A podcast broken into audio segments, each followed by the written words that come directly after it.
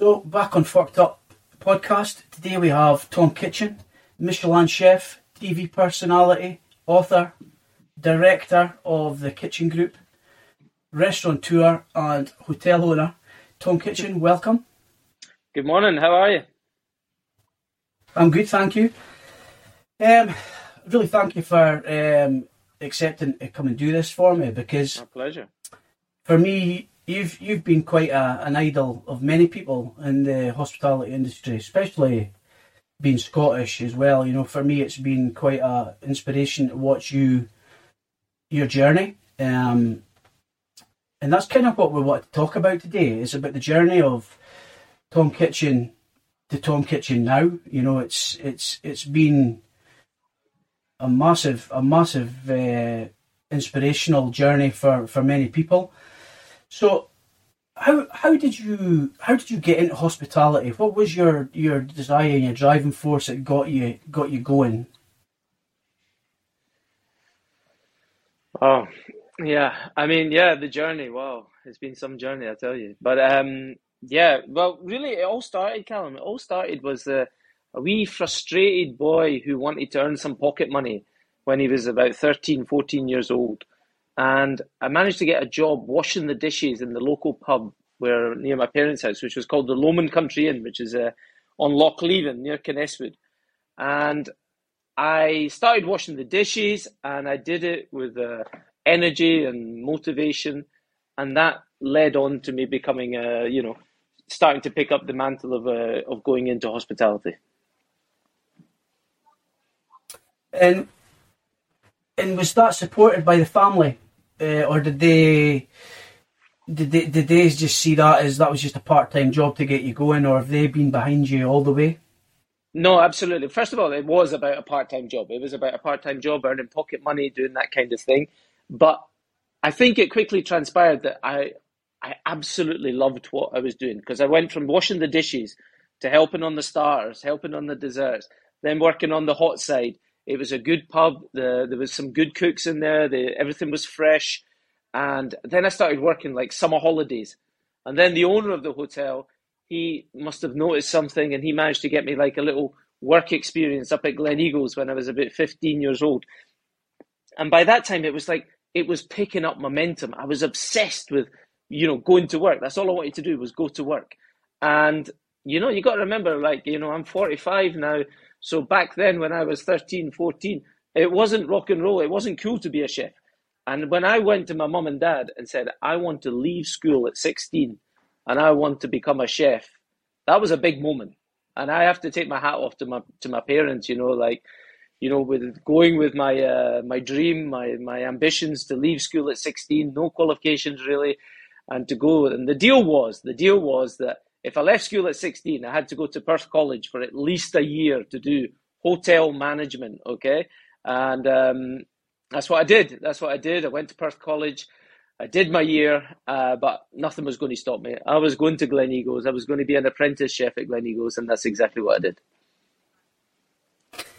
It's, it's quite funny because the amount of people that you talk to and you know school wasn't for them. You know they just Uh-huh. wanted to get out. You know for me, for me, I remember I said to my mum, I wanted a weight bench.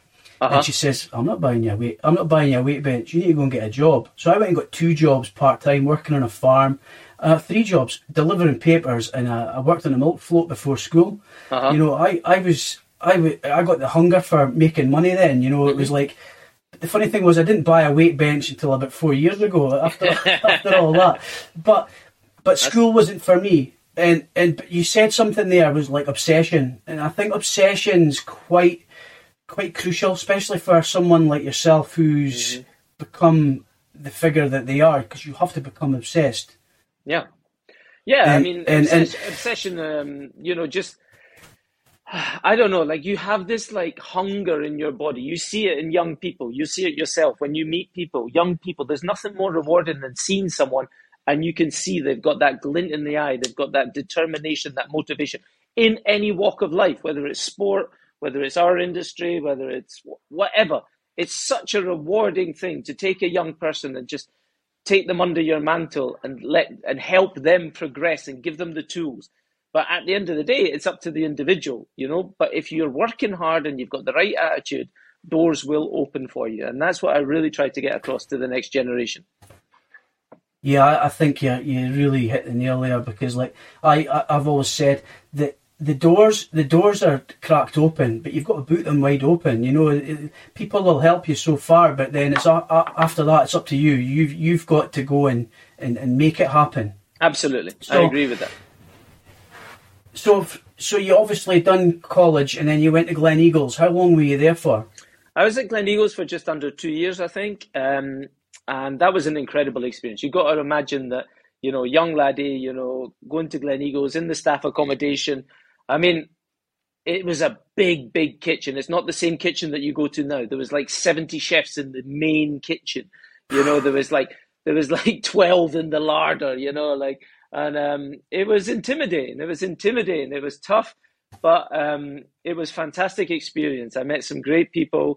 Um, my great friend Dominic Jack, who's my business partner now, you know, we were young commis together at the time. We're still best of mates now. You know, so there's a lot of friendships. There's a lot of other friendships that we made there as well. Big moments. Um, but I did my time. I got around the sections, and that was important. You know, like you got to the larder section, you wanted to get to the veg section. You got to the veg section, you you were desperate to get to the fish section. And if you got to the fish, then the holy grail was getting to the sauce section. You know, cooking the meat. You know, so it was all it was all stepping stones. Um, but the thing was, we were in that moment, you know, and I remember Dom and I, we'd be there, and it was like at the time, you know, so many chefs will relate to this as well. Was White Heat, Marco Pierre White, White Heat coming out the book you know, and we're just like, wow, what is going on in London? You know, like this is mad. This is crazy. White heat. And you start to put together the tree of gastronomy, you know, Le Gavroche, and then then the Waterside Inn, then La Tante Claire, then Le Manoir Quatre Saisons, and then, you know, Gordon Ramsay, White Heat. All these things were happening in London. And we were like, wow. And that was it. You know, we were, we were, we wanted to go. So um, Dom went to work with a chef called Michel Perrault, who was from the Waterside Inn, and I managed to get a job with uh, Pierre Koffmann in London at restaurant La Tante Claire. Mm-hmm. And, and, Pierre Koffmann, he he was a great uh, mentor for you early on, wasn't he? Pierre Koffmann is, uh, if we're talking mentors, he's the one. He's the one that guided me. He's the one that pushed me. He's the one that he formed me as a, from boy to man kind of thing. You know, he he was the one that really took me to the next level. Yeah, but yeah, I tell you what, you know, when I went there as a young lad, uh, I was a, I was a fish out of water. I tell you, you know, like I was so out my depth. You know, like it was just it was, every day was about survival. Every day we we laddie just phoning his mum saying, "Oh, I think I'll come home at the end of the month." You know, like you know that was it. I was done um, because London is a great city. You know, it's like all big cities, they're amazing, but if you're not earning any money and you're, you know, you're you're getting pushed every day, they're very lonely places. You know, they're very lonely places. Yeah, I think that's that's the thing as well, isn't it? You know, because like money's not great. You know, uh, uh, and you, you work hard for for it's it's more a reward than it is for the money, really. You know, and yeah. I think that's where that's where the cream rises. I think as well because people the, the, obsession comes in. You know, they they want it for different reasons. I think if you chase money, sometimes you fall short because the goal's the wrong goal. Mm-hmm. And do you think Pierre Koffmann, like most mentors, they they know they're not going to keep you forever. You know, same mm-hmm. as yourself with the chefs you've got. You know, and you want it's a stepping stone. You want them to get the better for themselves. And did Pierre did he help you move forward from from leaving him? Uh, no, or was that yourself? No, no, absolutely. You know, but first of all, you know, it wasn't like I went to Pierre Koffmann and he became my mentor. You know, I had to. No, he's work. still there. I had to. No, mm-hmm. but even just for, I, I think if I'm being really honest, even for him to recognize me, it took about a year. You know, like yeah. It's like you had to prove yourself. You had to dig deep. You had to become one of the team. And it, it was a very, it was a very, you know, it was an incredible restaurant. It was in the heart of Chelsea. It was a three star Michelin restaurant. You know, it was the thing that blew my mind. I always remember like telling my mates, like, it's closed on a Saturday, Sunday. I mean, that's unheard of in Scotland, isn't it? Like I'm going to close my restaurant on a Saturday and a Sunday. You know, it's it was incredible, but it was such a prestigious restaurant, and this guy was like, he was so in control of what he was doing. He knew every single inch of the business. He knew exactly what was going on, um, and he was a master, an absolute master. He had more knowledge in his wee pinky than ninety five percent of the chefs in the UK. You know, like he controlled, he, his taste was amazing, his knowledge, his butchery, his skills, the things he could do with the food, the, the, the flavors he could extract were unbelievable. So it took a really long time to to get his confidence. And there's little things like a little squeeze on the shoulder, or you know, like he'd be cooking rabbit legs for staff, and he would give you one, and that was like, oh my god, he just gave me a rabbit leg. You know, like I think he likes me. You know, like you know that kind of you know just wee things, wee things. Yeah. That's important though, isn't it? Because That's it's kind of it just show it, it, it's it shows you again. It's not the money thing, is it? You know, you you you're wanting to cut your teeth with someone that you respect, but you're wanting you're wanting the acknowledgement back from them. You know, yeah. to grow. Yeah. So, so where did where did you, where did you move on when you left uh, Pierre? Is that when you went across to France? Yeah. So from there we went to I went to uh, to Paris, and I went to a restaurant called Guy Savoy, which is on a street called Rue Triomphe, which is just behind the the, the Arc de Triomphe. Again, very iconic French chef, three star Michelin. Um, and there was a big thing about you know like you know Koffmann was very like he he set the the tone exactly like if you're leaving me, you're not going to go somewhere and become a sous chef. You're going to take two steps back because that's going to help you develop to go three steps forward, if you see what I mean. And there mm-hmm. was a big mm-hmm. burning ambition in myself. You know, by this time I was, you know, my skin was a bit tougher. I was a bit hot. You know, I, I understood what was going on. I started to understand about gastronomy. And the big thing that kept hitting me was like, if I if I want to be good, I need to go to France. I need to go to France. I need to submerge myself in that culture and do that. So off we went. We went to France, and that again, you know, if you anyone who's put themselves in that situation where you move to another country, move to another culture, and you don't speak the language, is very is very challenging as well. Is very challenging as well. So um, that's what we did. Um, again, my friend Dominic was there.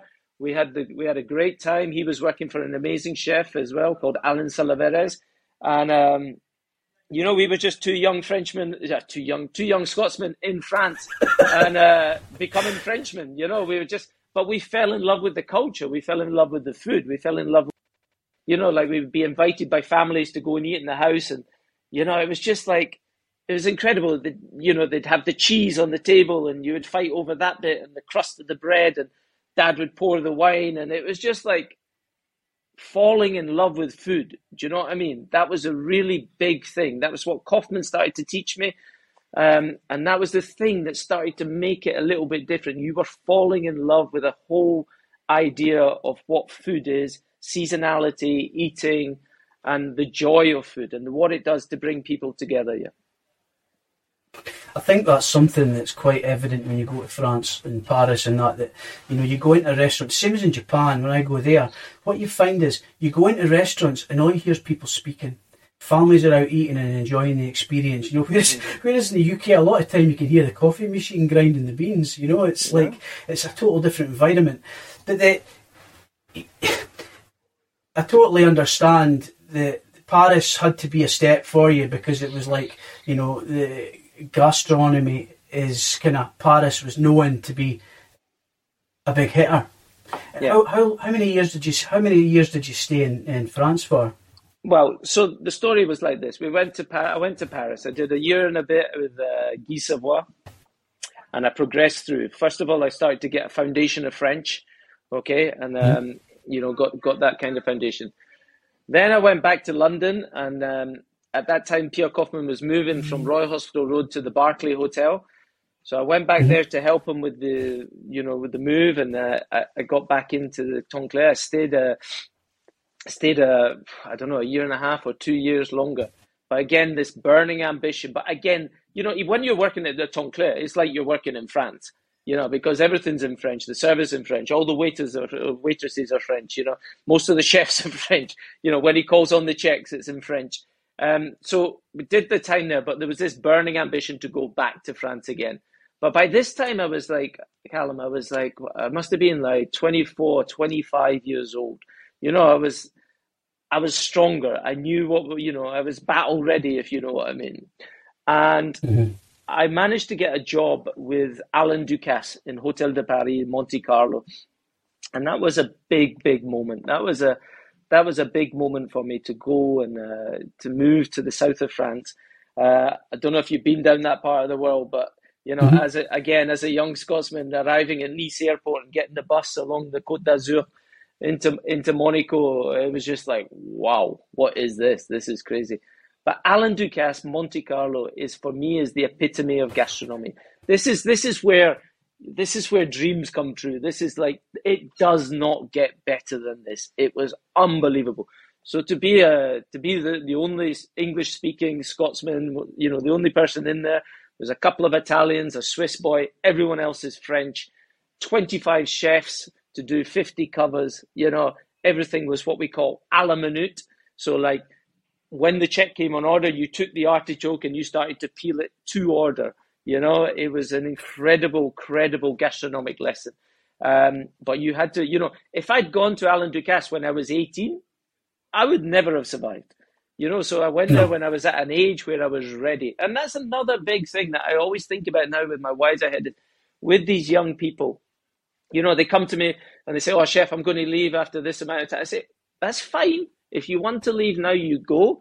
But I don't think the timing is quite right, you know, because you've not done this, you've not done that. So when you know, it is a little bit about it's like a footballer picking their the moves, you know, when do I leave that club to go to that club, you know, that kind of thing. When do I leave Aberdeen? Do you know what I mean? yeah. Yeah. Like Calvin Ramsay. Aye.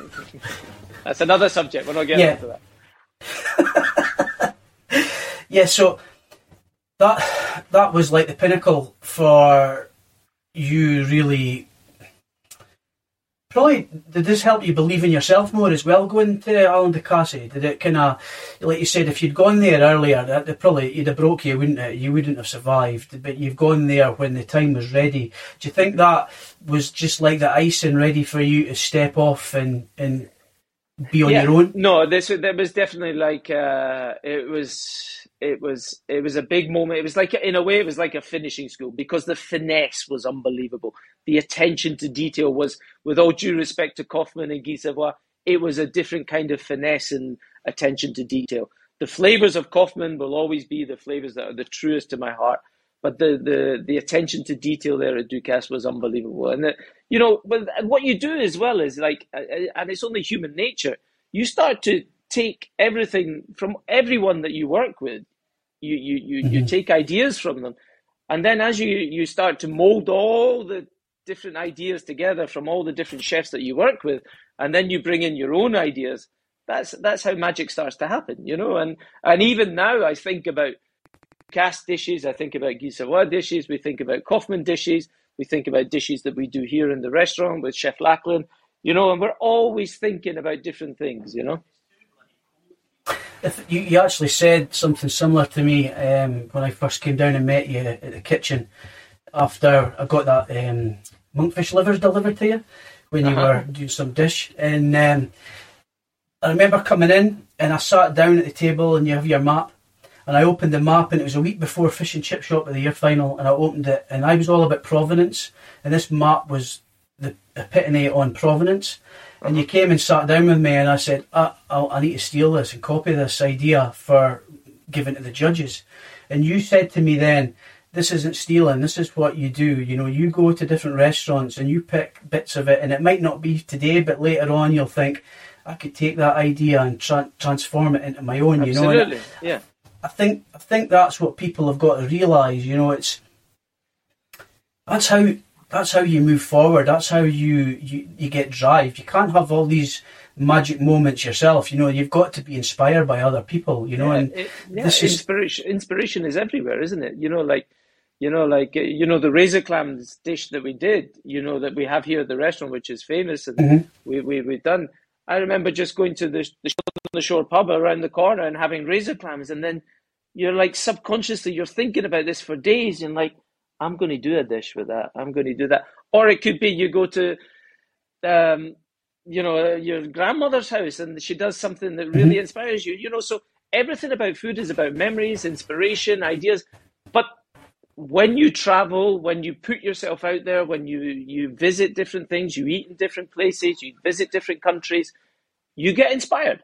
It's human nature, and I think you can see that in people and you know people who do travel do move do do visit you know like you can see that there's a different vibe to it. Yeah. So so is this when you came back and opened the Kitchin was it? No actually um, i did something a little bit crazy after after ducasse i went to work for uh, lord and lady bamford who own jcb diggers. And it was a little bit off the cuff. I uh, I decided to do something else, and I think it was actually one of the best moves I ever did. Um, mm. I was working for a private family, and I was my whole life had been Michelin, and you know, like get you know, working like that. Suddenly, I was dropped into this environment where, yes, we do amazing fancy food, but then someone would say to me, "Can I have an omelette Arnold Bennett, please?" I was like, "A what?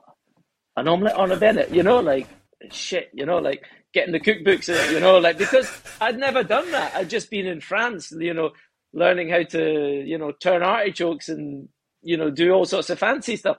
And then, you know, that was really, it really started to hit home to me the, the essence of simplicity. Here you have a very wealthy family who love food, who travel the world. You travel with them, you're doing food wherever. And the big thing that came back to me was simplicity. You know, like the more you complicate it, the more people don't want, you know, it's like just a special occasion. And I think that, you know, if you look at Koffmann's food, the simplicity of it, you know, you cannot over, you know, chefs, we like to overcomplicate sometimes. And, you know, I've been guilty of it many times, of overcomplicating, putting too many things on the dish. But simplicity for me is really the key. And when you, when simplicity means also about buying simply the best produce that you can buy. And that has always been my philosophy. That doesn't mean the most expensive. It just means yeah. the best, the best. Mm-hmm. Whether it's the wild mushrooms, whether it's the mackerel, whether it's the, the wild turbot, whether it's the first grouse, whatever it is, trying to buy the best. And, you know, you talk about the map earlier. You know, when we started, uh, you know, it just it just started to take off, Calum. I always remember the early days, you know, doing the pig's head and then the langoustine and then doing some cooking demos and things starting to get bigger, got the star really early. And then you start meeting people and then people start bringing their products to you and it grows and grows. And then you have this infrastructure of suppliers and then understanding the, the world. You're, you're close to fishermen and all these kind of, you know, trying to understand the fisherman's world, trying to understand the, you know the hunters world you know if it's crazy. It's absolutely crazy but it's very beautiful. I think that's quite important that you you need to understand all these people though. You know i think you know one of the things i done with my fish supplier you know I, i'd be phoning him and saying look i want i want i want the fish cut slightly different and he'd be like why? And i'd be saying look because when i cook it this is what happens. So what i done was i said right i'll come and spend a day with you and then you can come and spend a day with me so you'll see the problems that it means to me, and I'll see why you don't understand it. You know, so we've both got an understanding of each other's business, and mm-hmm. it was one of the best one of the best things I've done because Absolutely.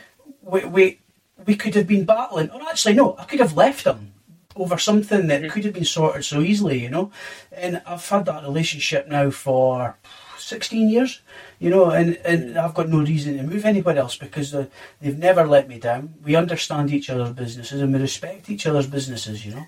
Yeah, and those petty things that you, you do when you're young and you, you think someone, oh, why is the fish bad today and that, and you throw your toys out the pram and that kind of stuff. Yeah. Again, it just comes with maturity and understanding. Sit down conversation. Listen, this isn't working here. You know, what can mm-hmm. we do to understand each other's world better? You know, and and it's just positive that sense, but understanding each other's world is really important. And I always remember, like, you know, people always like having a go at suppliers all the time, having a go. That's no good. That's no good. How many times did they say, "Do you know what? That is sensational."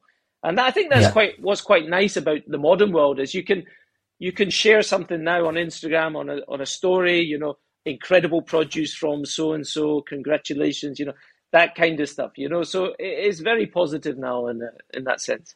Yeah, I try and encourage my chefs that you know, if the fishes come in and it's it's absolutely beautiful, send them a message and tell them because at the end of the day, that's as Yeah. important as anything. You know, you've got to kind of Absolutely. can't just you can't just message them when you when you've got a problem. You know.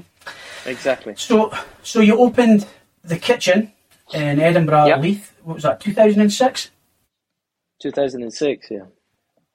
And gained your first Michelin star. What next year? Six months later, I think was it? Six months, yeah. Six months.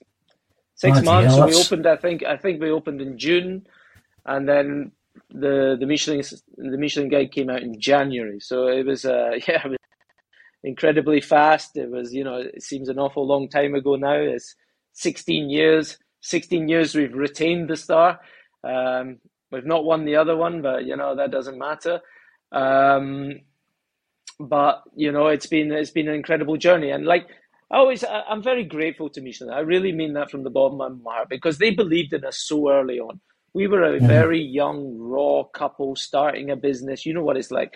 You know you can be the greatest chef in the world but actually when you have the pressures of business on your shoulders and you have to develop and grow it's not for everyone. It's not for everyone in that sense, you know. But they believed in us, and that helped us get on the map. That helped us, you know, get people into the restaurant. That allowed us to grow as a company, you know. And uh, because we started so humbly, honestly, we had our savings, we had mum and dad's savings, we had granddad's savings, and we had a seventy grand overdraft from the bank.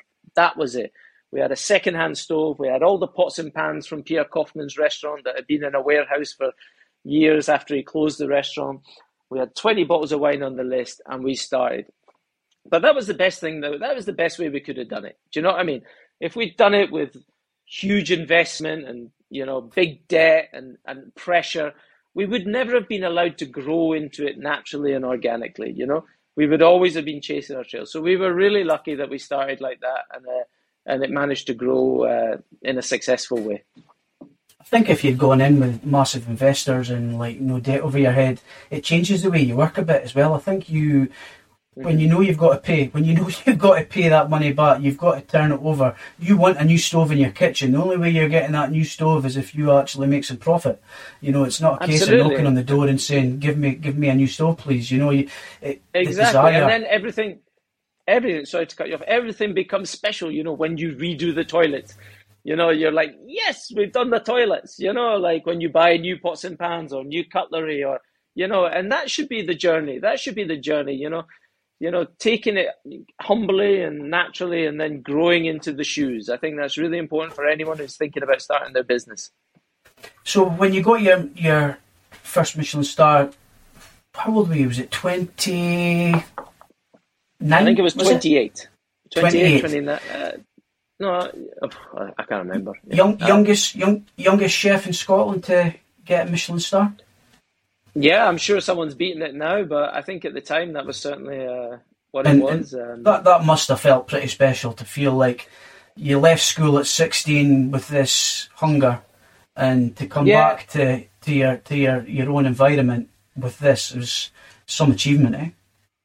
It, it was, Calum. Absolutely. I mean, if I'm really honest with you, uh, I'm you know me. I'm the type of person, and my wife's always on at me as well. It was like, right, what's next? You know, like I was like, I did. I never, I never really celebrated the moment. You know, like it must have been the the the youthfulness, the rawness, the um, the ambition in me at the time. You know, which is still burning, but it was a different type of, uh, different moment in my life. You know? So it was amazing, but I was like there, bang, straight first first thing next morning. Right, let's go. You know, that was the mentality. Um, and whether that's right or not, but I've always Koffmann going back to the values that he put into to myself and and Michaela's exactly the same. Is you like it's like that old expression: "You're only as good as your last meal." You know. Yeah. And in this industry, you you never know. You know, you always you you close the restaurant, you you and you open up the next day, and you don't know who's coming through the door.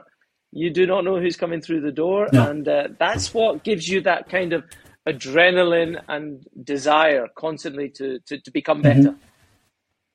And your wife, Michaela, she her background, she she worked in um, she worked in Dubai, I think, did she?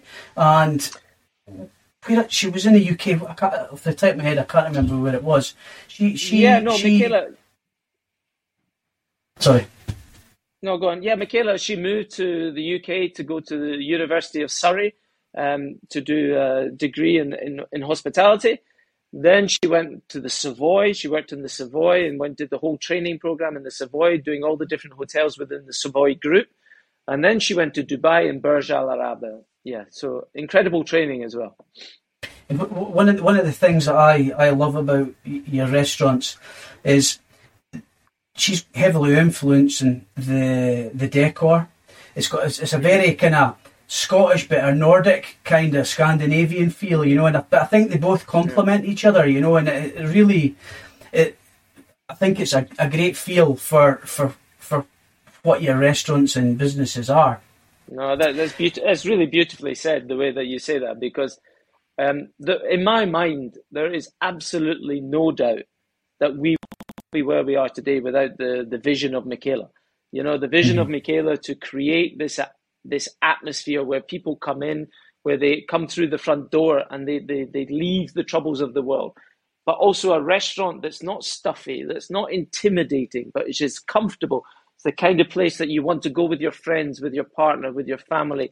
And whether it's the Kitchin, the Scran & Scallie, Bonnie Badger, you know, or Kora, each of them are different, but they have this warmth and yeah. this, you know, where you you can really enjoy, and mm-hmm. that is like this is, uh, you know, I'm her biggest fan in that. You know, we we would not have had the uh, success we had without that. But of course, we'll, I'm sure we'll come on to it. Everything about business is about teamwork. Yeah, that, like that's kind of where I was leading is like family life. You know, it's as I said at the start, you know, for me, that's been my biggest pitfall. You know, business, I can run a business, I can, I can help anyone, but I could never help myself. But you need, you need a solid background. You need a solid backing in the family. You know, I know, I know your parents have been good to you, but your wife is, you know, she's not just there for you; she's part of it. You know, and I think she's part that, of it. Yeah, yeah, yeah, and it's really evident. You know, and what what I love to see as well on your social media is your kids have been coming in and they've been they've been they've been peel, pee, uh, peeing the pods, and and, and it's and it's great watching. Do you think? Do you think any of them will follow in your footsteps? Ah, God, who knows? I, I couldn't answer that truthfully. Um, I, I would imagine, you know, when you know they grow and life life takes its turns that it does. Um, that you know, there there will be some interest in that sense, but there's no pressure. There's no pressure. But you know, I would hope so in some way because mm-hmm. I'm not going to be one of these people that say, don't become a chef, don't come into hospitality because it is the most, if you find the passion, if you find the passion, then you can have the most wonderful career and life in this industry. But if you don't, if you don't have the passion, it can be a very daunting and heavy burden on your life, I think. Yeah. Yeah, there's got to be a love for it. I, I find as well as a lot of the people, like I've said to all my kids, you know, I'd love it if they wanted to come in, on board. But I've said I would rather they went away and done something else first, you know, because yeah, and exactly. then they come, yeah. rather than feeling like you're just coming to work for dad and it become a hobby, it's got to be, you've got to come into it like you would any other job, yeah. you know. And you've got to earn it as well. You've got to earn it. I mean, there's so many stories, you know, you hear, uh, you know, big iconic French restaurants where this the son or the daughter comes in to take it and the chef gives back the Michelin stars and you know all these kind of things. You know, there's so many. You know, family businesses are are are, are amazing, but they would also be very challenging. Yeah. Because you, you like for example, myself and Michaela are the ones who have created this, but you know to pass that on to someone else with a different vision, I, I can imagine that's very difficult. But we're nowhere near that stage just now. Uh, no, you know, all my boys are going to be football, footballers. You know, so that's that's the only dream they've that's the only dream they've got just now. So let them live that dream. And how did you find um, having a family, the challenges of that, and running the business? You know that, especially when you had the twins, because that, that that's a different league, isn't it? You know, it's. Aye, that was that was a challenging. Well, I, it's hard. You know, like now we're I always remember the early days. We had uh, when Casper was born in 2008. You know, it was like, it was, it was so crazy, man. You know, like Michaela was. I remember, you know, the the day she gave birth, she was like doing the wages on the side. You know, like in the hospital because That, we didn't. We were so raw. We were so raw that we just, you know, I can't do the wages. I don't know what to do. You know, like you know, like I'm sorry, Michaela, but I know you've just had a baby. But any chance you could do the wages? Um, you know, and I know that sounds terrible, but that is just the way it was. Um, I remember. I remember like Michaela answering the phone and the same time rocking the Maxi-Cosi with her foot to try and put Casper to sleep. I remember um, uh, you know, like one of those kind of like, you know, like the kids had croup and like rushing to the hospital with the, the kids having croup and then me being me, like, right, I've got to go now.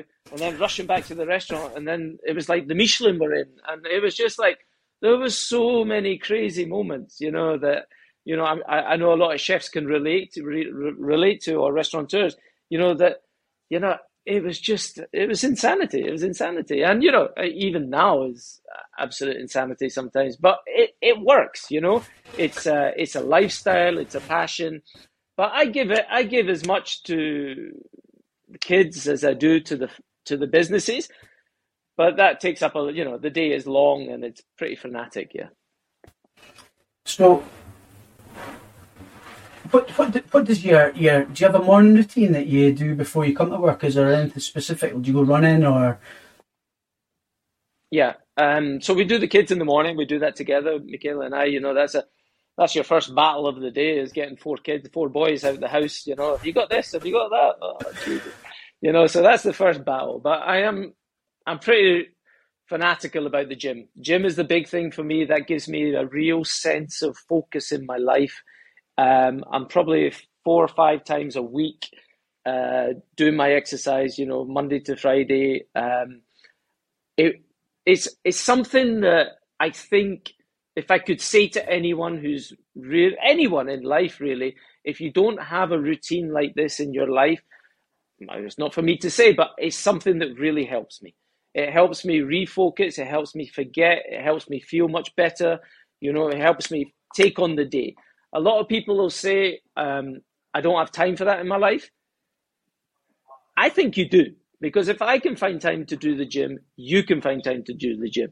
It's about just making that time. And, you know, if, if I could give any advice to anyone, you know, who's struggling or having pressures, just try and step back a little bit. Try and do some exercise, even if it's just walking, whether it's swimming, whether it is whatever. Go cold water swimming, you know, like mm-hmm. find something like that that releases all those endorphins and helps you mentally. And, you know, I think that's a really positive thing. Yeah, definitely. I, I that's that was a big turning point for me. Uh, five years ago, I started doing fitness. I was doing nothing. I was just living like a pirate, mm-hmm. and all of a sudden, I started doing uh, gym work, and it was like actually time to switch off as well. You know, without having to think about anything else that was yep. going on in your life and it's it's come a big part yep. for me now. You know, I've got an ice bath in the garden. I get up every morning and throw myself into that. This morning I didn't want to go in it. It was like horrible outside, but you know what? Ten minutes later, you feel magic for it. You know, it's like absolutely that that absolutely. That, that little moment. But it's it's not you know like I always feel that conscious that people think like you know if you have got that in your life you're kind of preaching, but it's it's just little steps, you know, like wh- whether it is just going for that walk or you know going for a swim or like you say in an ice bath or something, you know, cold shower, you know, yeah. little steps like that. They can really help you mentally, I think, yeah, and help you deal with the day because there's always these problems, but the problems are never actually as big as you think they are. Yeah, and when you can actually step away from it, you come back to the problems, you learn to deal with them, and uh, that, that's much. That's very healthy. Yeah, and how do you manage to divide your time between all your restaurants and hotels? Because it's it's a fair spread, and even even though they're in like fairly close proximity, it takes a bit of time to get between yeah. them as well. Anyway, but how how, yeah, no, how do you yeah, manage no, that?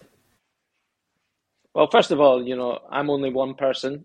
Um, I can, I'm pretty, you know, I can do a lot in a day, but you know, I can't manage them all. So I, I generally I'm always back for service at the Kitchin, okay. Um, but then after that, you know, the the secret to our the secret to our business is that we have we have some great people who have been with us for an awfully long time.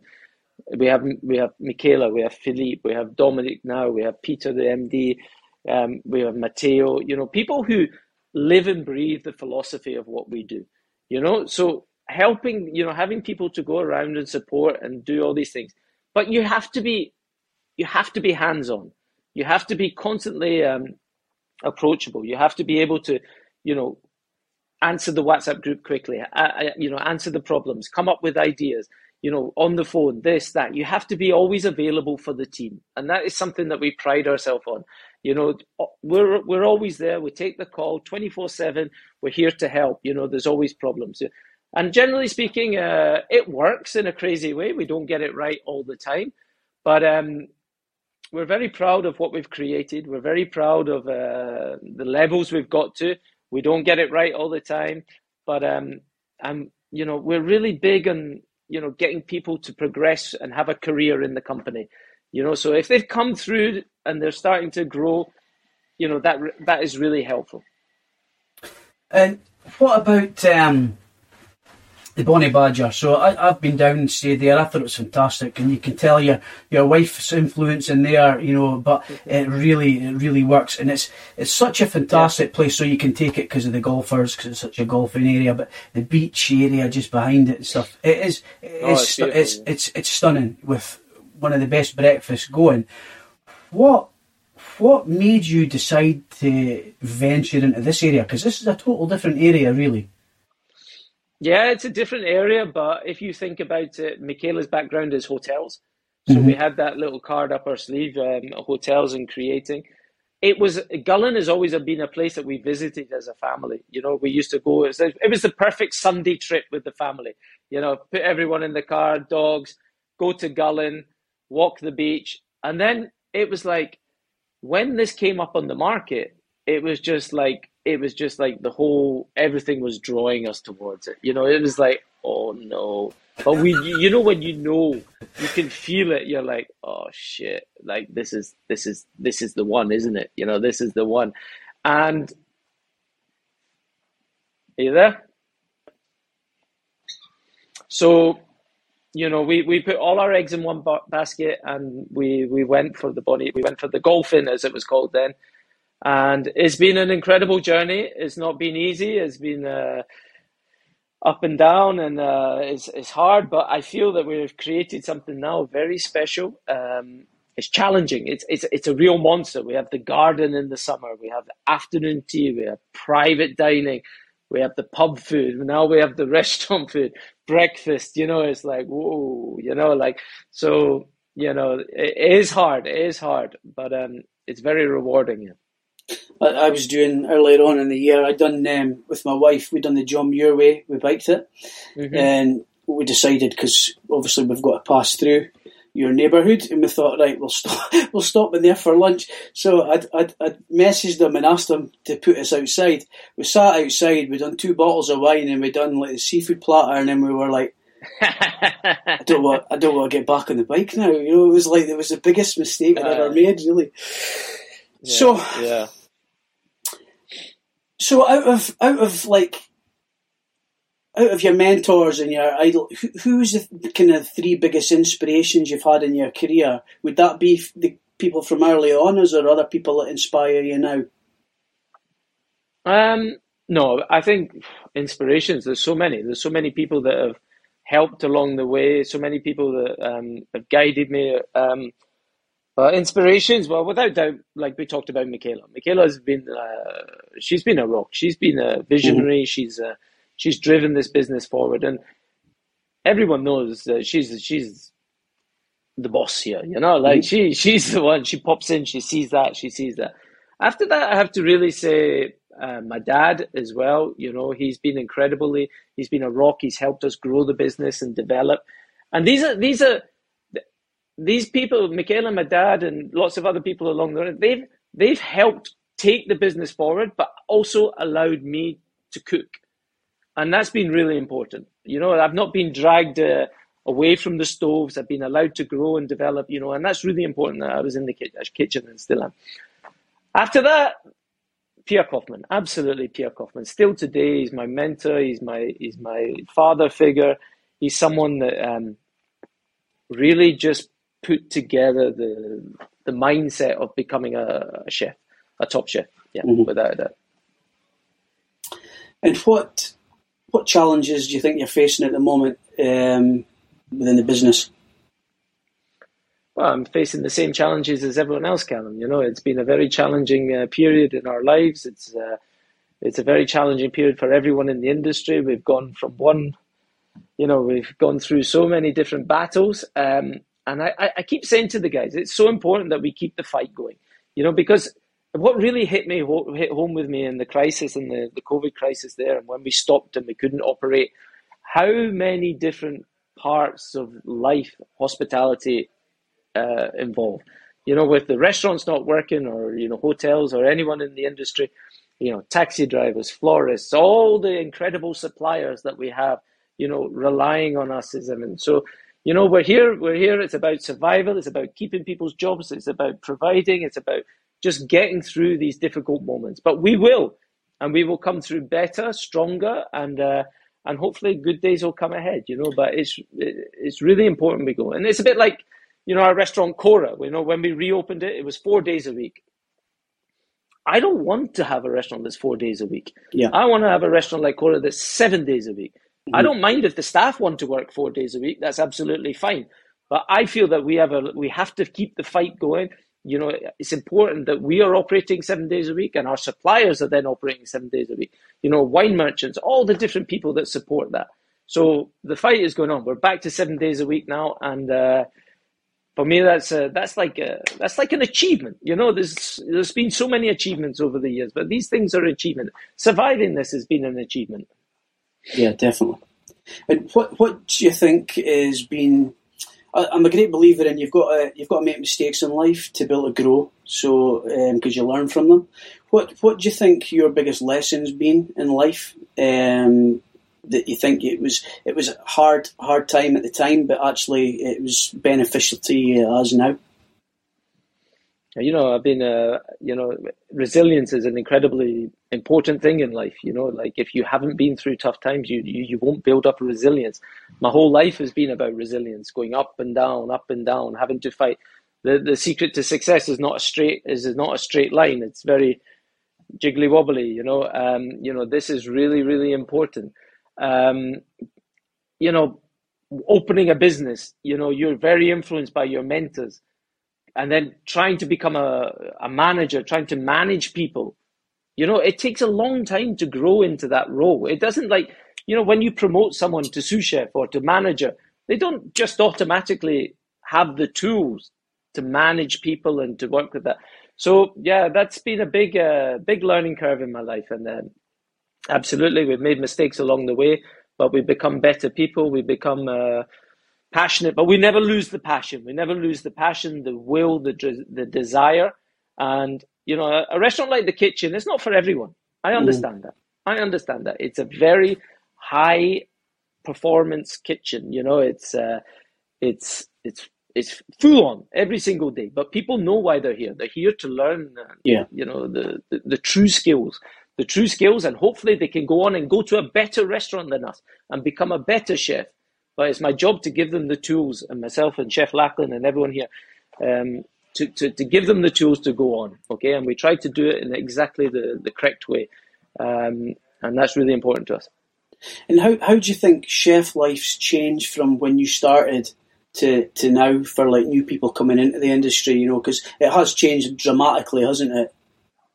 It's changed. It's changed massively. It's changed. Um, it's unbelievable. There's no compare. There's no. You can't compare what it was like as a young chef myself and the, what it's like for a young chef today, and mm that's good. Okay, yeah. I mean, you're you're you're going into territory here, but I think um, without a doubt, it's improved for the better.